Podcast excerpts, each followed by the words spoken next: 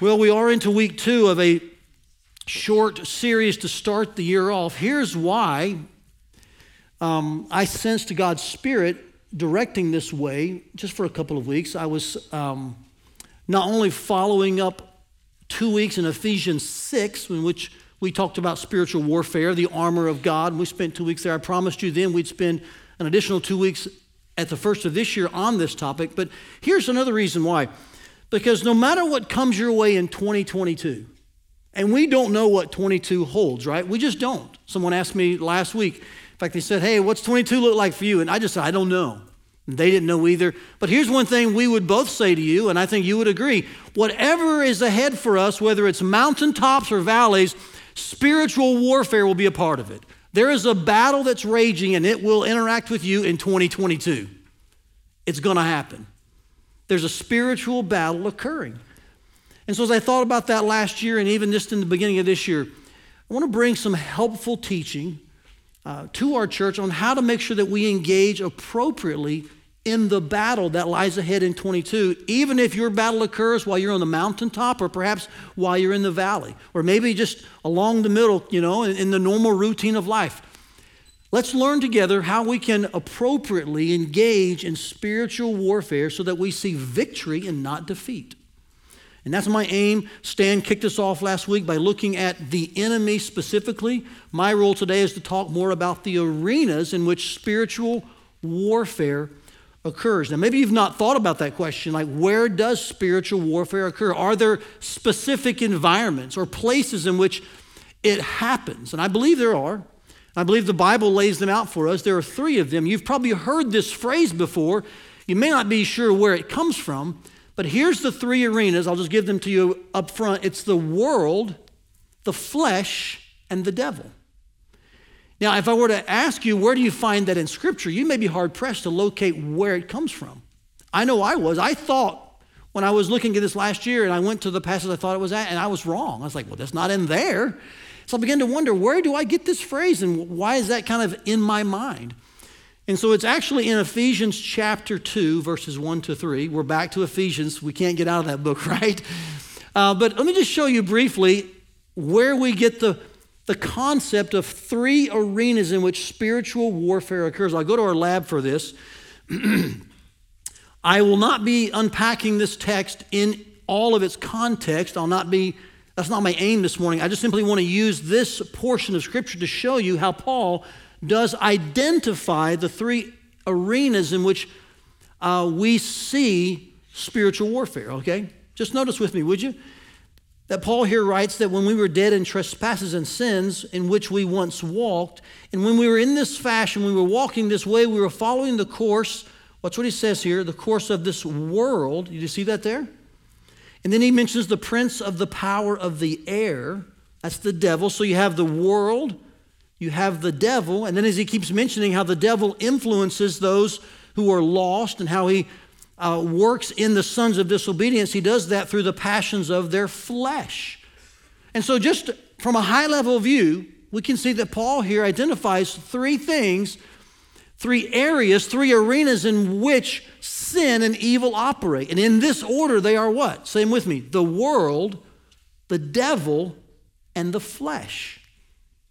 Now, I think there may be a subtle reference to the very same thing in James 3:15. Look at this with me. He says that when comparing the wisdom from above to the wisdom that's not from above, here's how he describes the wisdom not from above. He says it's earthly, which would be the worldly type of wisdom. He says there's an unspiritual type of wisdom. The word there is actually sensual or fleshly. And then he says this wisdom that is not from above is also demonic or devilish. So do you see the, the subtle hint towards the same three things? The world, the flesh, and the devil.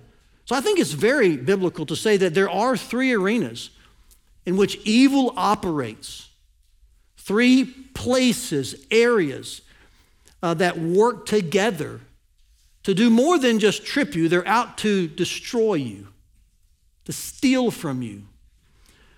Some writers refer to these three as the unholy trinity. I like to refer to them as, as the trifecta of evil.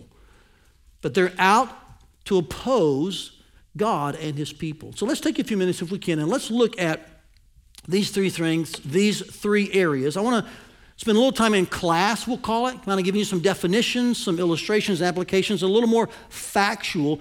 But I want to then hone that in at the very end to making some very strong um, application about what this looks like and how you can detect it and kind of drawing it all to one point. So, shall we enter into class for a bit? Let's talk about these three arenas the world, the flesh, and the devil. When it comes to the world, here's what you should know. First of all, it's really this unhealthy and, and ungodly environment or this ungodly culture. Um, it's an overarching worldview that opposes God, it's anti God, it operates contrary to biblical reality. This is what we mean when, it, when we talk about the world. Here's what we don't mean we don't mean trees, plants, we're not talking about the earth as it's created.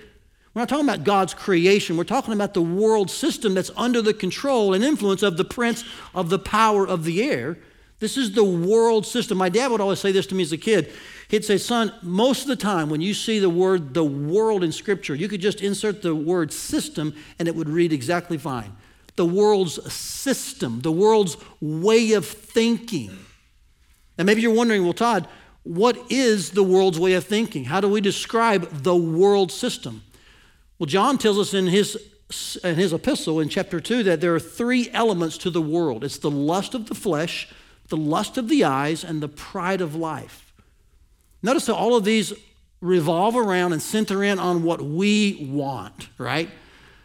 The world is trying to maximize you. That's the world's system. Get what you want, what you deserve, what you're entitled to, and and so the world's trying to conform you to making sure that you're at the top of the food chain. It's trying to make sure that you are, are forced to take God off the throne and put yourself there. This is the world's way of thinking. It's all about you. And they want to force you into this mold. This is why Romans says in Romans 12 that we should not be conformed to the world. The word conform means to kind of squeeze and shape and force. Man, how many of you feel this when you're living day to day? You feel the, the world system just squeezing in on you, trying to force you to think a certain way, and that way is a me first way. My rights, my way. This is the world that's, that's pressuring us. This is one of the avenues, one of the arenas in which we um, experience warfare and temptation. Interestingly, in the latter part of 2 Timothy, Paul mentions a number of people who were important to him in his ministry. One of those is a man named Demas. And I thought it's, I think it's interesting that Paul says that Demas forsook him. And by that phrase, I think we understand Paul saying that Demas forsook not only his friendship and his partnership, but his call to ministry. He forsook the faith. He turned away from God. Here's why because he loved this present world. Demas saw all that the world was offering him or saying he deserved or had a right to or was entitled to. And he felt like, well, that's what I want. That puts me in the driver's seat. And so he forsook faith and family, spiritual family, to embrace the world. It's just an indication this is where sin operates and how evil uh, entices us in this fashion. It's through the world. So that's the first element that in the first arena. The second one is listed in Ephesians as the prince of the power of the air. It's the devil. I won't spend long here. Stan covered this beautifully last week. Let me just make a few other comments about the devil or Satan, the accuser, our adversary. He's a roaring lion, as Stan mentioned. He's an intelligent being but he's thoroughly deceitful. Okay? And he opposes God uh, and God's people, and he does this through masked evil. Church, hear this Satan never operates in broad daylight. Never. He always comes as an angel of light. He'll come in some kind of masquerading fashion. He always disguises divides and then destroys. This is how Satan operates. We see it in multiple places, not only by commands such as uh, 2 Corinthians 11, Ephesians 5, where he thrives in darkness and he loves to deceive, but we see it in example as well. Stan mentioned Eve last week. I won't revisit that. But I think about Peter. And in both cases, Satan tr- is, is, trying to twist what God is up to uh, to make the person like you and me, to make us think we're missing out. As Stan said, that God's holding out, that we're not getting what we deserve, we're not getting what we're entitled to. Again, much like the world, Satan's goal is to maximize you, to maximize self, to prioritize you, to, to remove God, make you the centerpiece. He did this with Peter. Christ had just told the disciples that he, he was resolutely set on going to the cross. And Peter actually says to Jesus, Sorry, you can't do that. Like, I can't even fathom that kind of conversation, can you? I mean, with Jesus live and in person? They no, no, Jesus, you can't do that. Why would Peter try to stop Jesus from fulfilling the mission of God?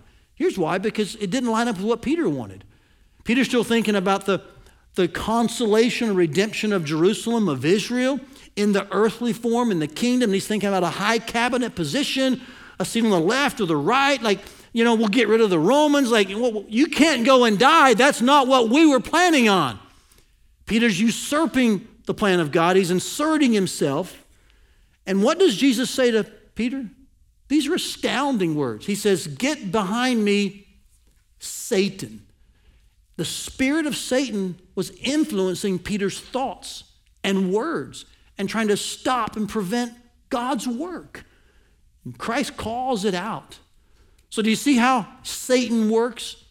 He masks things, he disguises things. And he tries to make sure that you are lifted up and sense and perhaps feel that, well, this is not getting what I deserve or what I want or what I'm entitled to. Follow this trend. Both so far with the world and the devil, their aim is to maximize you and to minimize God. Right? They're appealing to yourself. Notice the third arena it's called the flesh. We don't need a ton of explanation here. We all can understand, can't we? It's that inner propensity, that inclination to sin. Now, what's comforting is, as Paul talks about this idea of the flesh, that part of us that um, wrongly desires wrong things, and then when that's exhibited, it's our, dis, it's our depravity on display. I mean, when Paul talks about this, he, it's comforting because he says even those who are born again still have to war with the flesh. So I'm comforted that Apostle Paul admits his struggle here, aren't you?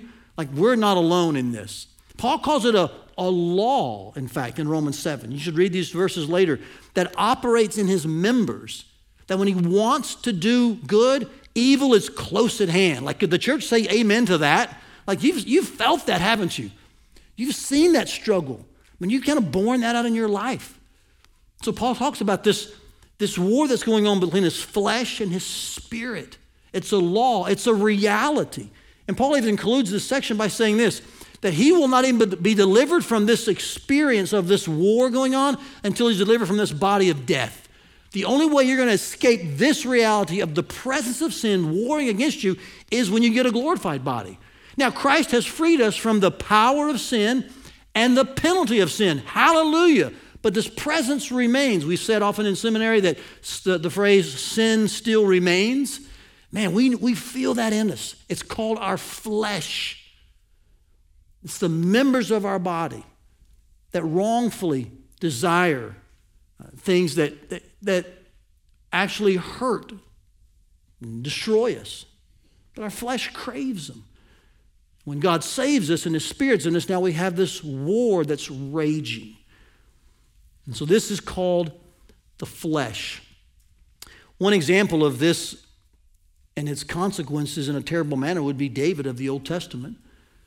Second Samuel, you know, he's in his palace. He's God's man in charge of shepherding God's people. But he sees Bathsheba and he lusts after her. And he uses his position and authority wrongfully to get Bathsheba. He not only commits adultery with her, she's married to Uriah, then he has Uriah murdered. So in, in so many ways, uh, that moment was a moment when David's flesh got the best of him. And if you read through the Chronicles and the Samuels and the Kings, you'll find that that sin had dysfunctional effects for decades in David's family. So, where did that come from? It came from David's flesh. So, these three arenas, are you following me? Just definitionally, kind of factually, the world, the devil, and the flesh. Three places, three arenas in which spiritual warfare occurs. We've called them the trifecta of evil or the unholy trinity. I think Clinton Arnold, in his book, Three Questions About Spiritual Warfare, he makes a very good point. Let me just read you a quote he has. Because as you think about these, you, you may tend to think, well, you know, can I just uh, isolate them and identify them and go after them and solve them individually? He says this, this is quite insightful. It's extraordinarily difficult, if not impossible, for us to make sharp distinctions among the three in trying to understand our own personal struggles and those of other people.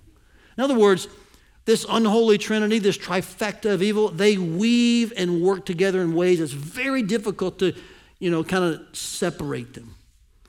You're, you're fighting all of them, at least one of them. They're disguised, they mask themselves, they'll lie to you, and so it's not always helpful to try to figure out well, which one am I battling? Let me just pick that one and go after it. The truth is, they're all coming at us the world system, your own flesh, and Satan. Now, as you think about these three things, I think one thing that I want you to notice is this when, when these begin to collide, you're going to find that this is occurring.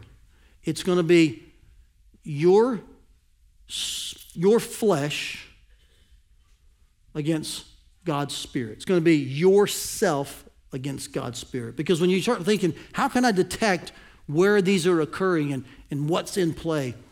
What you're going to find is that when yourself rises up, wants to fight for its way, get its rights, Make sure that your voice is heard. And you can use a lot of phrases to describe that moment. But when you feel like, man, I've got to have my way, when yourself is being maximized and God's Spirit's being minimized, that's spiritual warfare. Because the world, the devil, and the flesh want to maximize yourself. That's their main aim. Get rid of God, put yourself on the throne.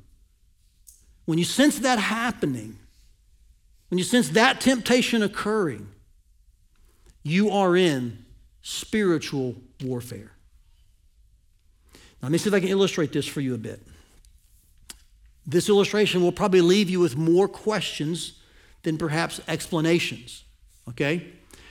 So I want to say to you up front I'm giving you an illustration of, and I'm giving you some teaching this morning, probably more from the 30,000 foot view. There are a lot of well, what if and what about? And I would love to engage with you on those. Feel free to email me. Let's text. If you want to get together, that's fine. I'm not saying we're going to answer every question in these illustrations or even in this high level teaching. But I want to maintain that I think this is exactly right. That in, in, in a general sense, warfare can be spotted when either the world, the flesh, or the devil begins to tempt you and prod you to make yourself the centerpiece. And God's Spirit more like a, you know, a tangential matter. When, and when those collide, that's spiritual warfare. It happens in all kinds of ways. I experienced it Wednesday. I received some news Wednesday. This is the illustration I want to share with you that I think will help, but it, it probably make you have a lot of questions too. I received some news Wednesday that I just didn't like. It wasn't bad news, it was just news that I didn't think was helpful. And I remember it, the moment I heard it, like, well, I'll make sure we stop that. That won't happen. Now, you can go, and, go ahead and grin because you've had the same kind of experience at times, right? I'm flesh and blood like you, okay? We have similar experiences. But I thought, you know what? I'm, I'm just going to make sure that we, we somehow that just can't happen. Now, this wasn't about an issue with a verse behind it. my opinion on the matter, I didn't have a verse to support it, and they didn't either. There, there was legitimate opinions. I, at the moment, like, you know what? That way is probably not a really good way. My way is way better. And I begin to create a narrative and devise ways to make sure that my way got done. And it wasn't over a bad thing, it's over a good thing. And so most of the afternoon Wednesday and into the evening, this kind of occupied mental space. Ever been there? You just can't get it off your mind. You can nod again. Yeah. I just, I just couldn't quit thinking about it. It's like, I, I can't let that happen. That just can't go forward. We can't do that. Somewhere, I would say maybe 10 ish on Wednesday night, the Lord's Spirit began to convict me. And, and, based on even some of the scriptures that I was studying to share with you, just said, Man, you're, you're really intent on making sure that you get your way in this, aren't you? I'm like, Well, and, and I begin to just, instead of answering back, I'm like, well, I guess that is what I'm doing. I'm wanting to make sure that I get my way. And God just began to say, well, why don't you trust me? Like, you don't have a verse to back up where you are, and they don't either. Like, why don't, why don't you just adopt humility? Just embrace a humble response, a humble re- approach. And why don't you trust me that I will work my will? Like, well, I don't like that answer very much, right? I mean, the Lord's Spirit was so graciously convicting. And I think before midnight on Wednesday night, I just had committed to the Lord, you know what? I'm not going to respond to this in a fleshly, worldly, devilish way. I'm going to resist this so that Satan doesn't take something that really is a minor matter, turn it into a major matter that suddenly we're distracted from the mission of God to try to address something over here that really possibly and perhaps isn't that important, really. I want to make it important because I'm worried I may not get my way. Myself was rising up, God's Spirit was, was being minimized. I could tell they were clashing. And God was calling me to just trust Him, to depend upon Him, to realize, hey, this is just, just, have a humble conversation and man, it was just a, it was a moment I realized here's what's happening. The devil's trying to mask and, and disguise something, making me feel like I'm not getting something I deserve or not in, or entitled to, or may, you know, th- this is not going to work out like I think it should. And, and, and now that's going to become the issue. We're going to fight and argue, and it could distract our family, it could distract our church, and it's not even a biblical issue. And it hit me, man, that's the work of the devil. So I just committed to God, I'm not going to bite that apple. I'm not going there. And instead, I might have a different opinion, but watch this I'm not going to fight for my way. Now, again, this will bring up questions because you may ask yourself, well, are there times you should? Let's have those conversations. On biblical issues with verses to support it, clear mandates, I'm sure there are other responses.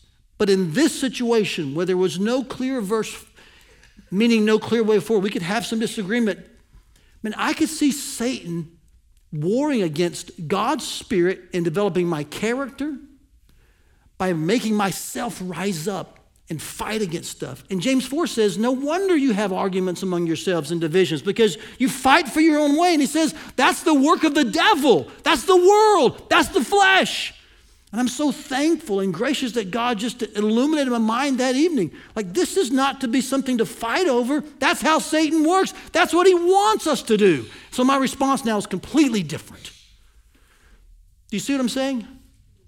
That's how spiritual warfare occurs. When you sense, I'm going to do all I can to get my way, to fight for my rights, to make sure myself is elevated, you should be on guard. That's the moment, say to yourself, Satan's in this somewhere. This isn't good I mean, some of your marriages are this way. It's just one argument after another. The husband or the wife is just fighting for their rights all the time. That's Satan right in the middle of your marriage, just keeping you divided and gradually destroying you. And he's disguising the temptation by thinking you're not getting what you deserve. Your way matters most. After all, you've got the better idea. I mean, all these crazy ideas that are just, they're lies from Satan. Some of you have that in your friendships, some of you children in here, your teenagers, elementary, you have that with your parents. Satan's lying to you about your, your parents' intentions and, and their heart for you, and, and you believe his lies, and so you have this automatic disposition of fighting against them. Whenever yourself is elevated above God's Spirit, that's spiritual warfare, we must fight it. And the question is then, how do we fight it? And the counterintuitive word is we fight it through surrender. Surrender is the key to victory in spiritual warfare. Now, I base that on the example of Christ in Matthew and Mark, where it's his temptation by the devil is chronicled. Allow me a few minutes to walk you through that. Christ is led by the Spirit into the wilderness. He prays and he fasts for 40 days. He experiences these temptations from Satan that are appealing to his flesh as a man, and they're rooted in a system of me first, the world. So I think you find elements of these three arenas in the temptation of Christ. Hey, we can take these stones, you can turn them into bread, and you can get your hunger satisfied. Now, there were angels coming later to do exactly that. But hey, preempt God's plan, preempt His timing, do it your way. You know better. You see, Satan elevating the, the self, so to speak, minimizing God. Hey, you're not getting what you deserve, Jesus. You deserve everything you can see. In fact, I'll give it to you. Go ahead and throw yourself off the temple.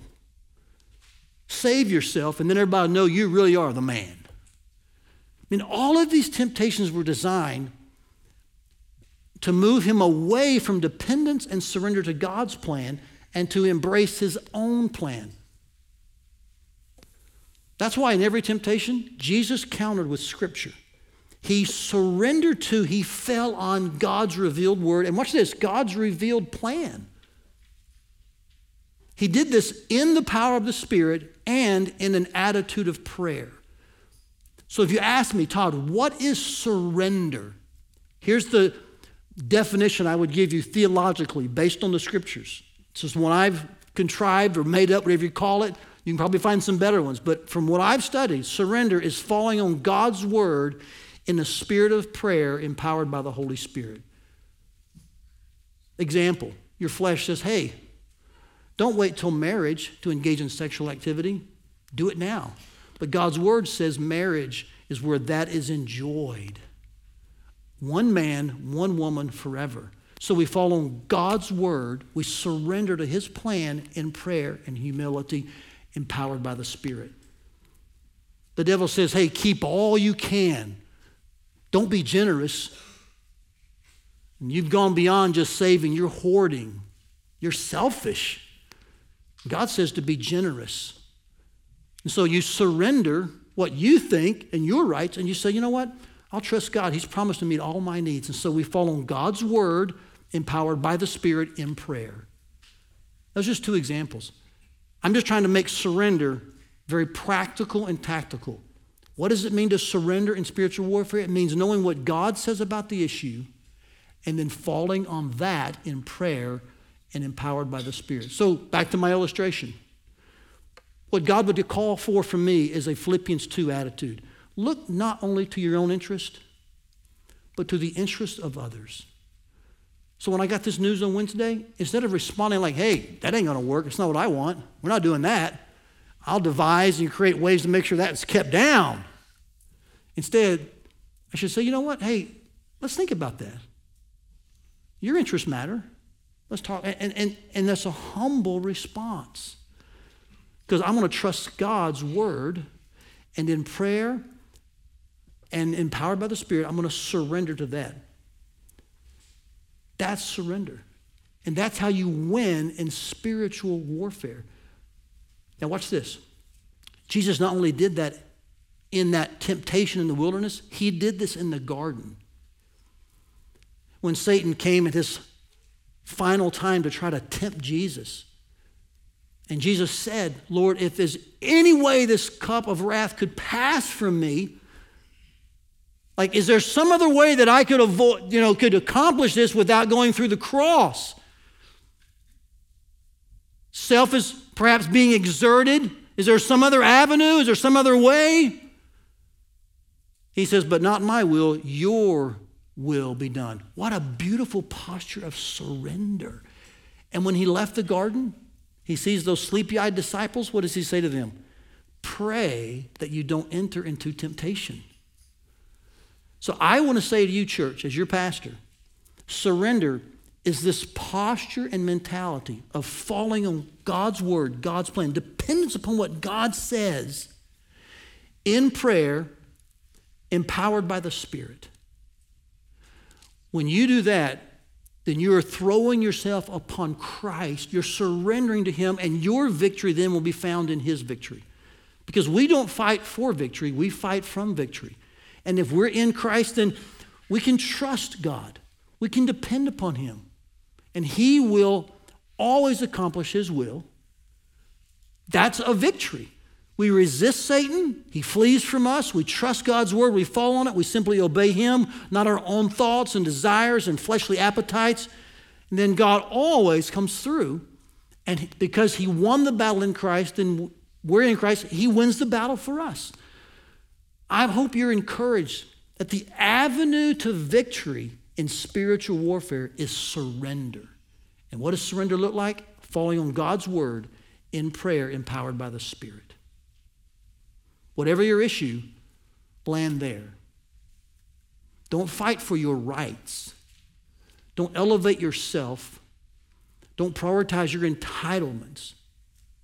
That's just feeding the warfare. That's what Satan wants you to do. That's what the world wants you. That's what your flesh wants you to do.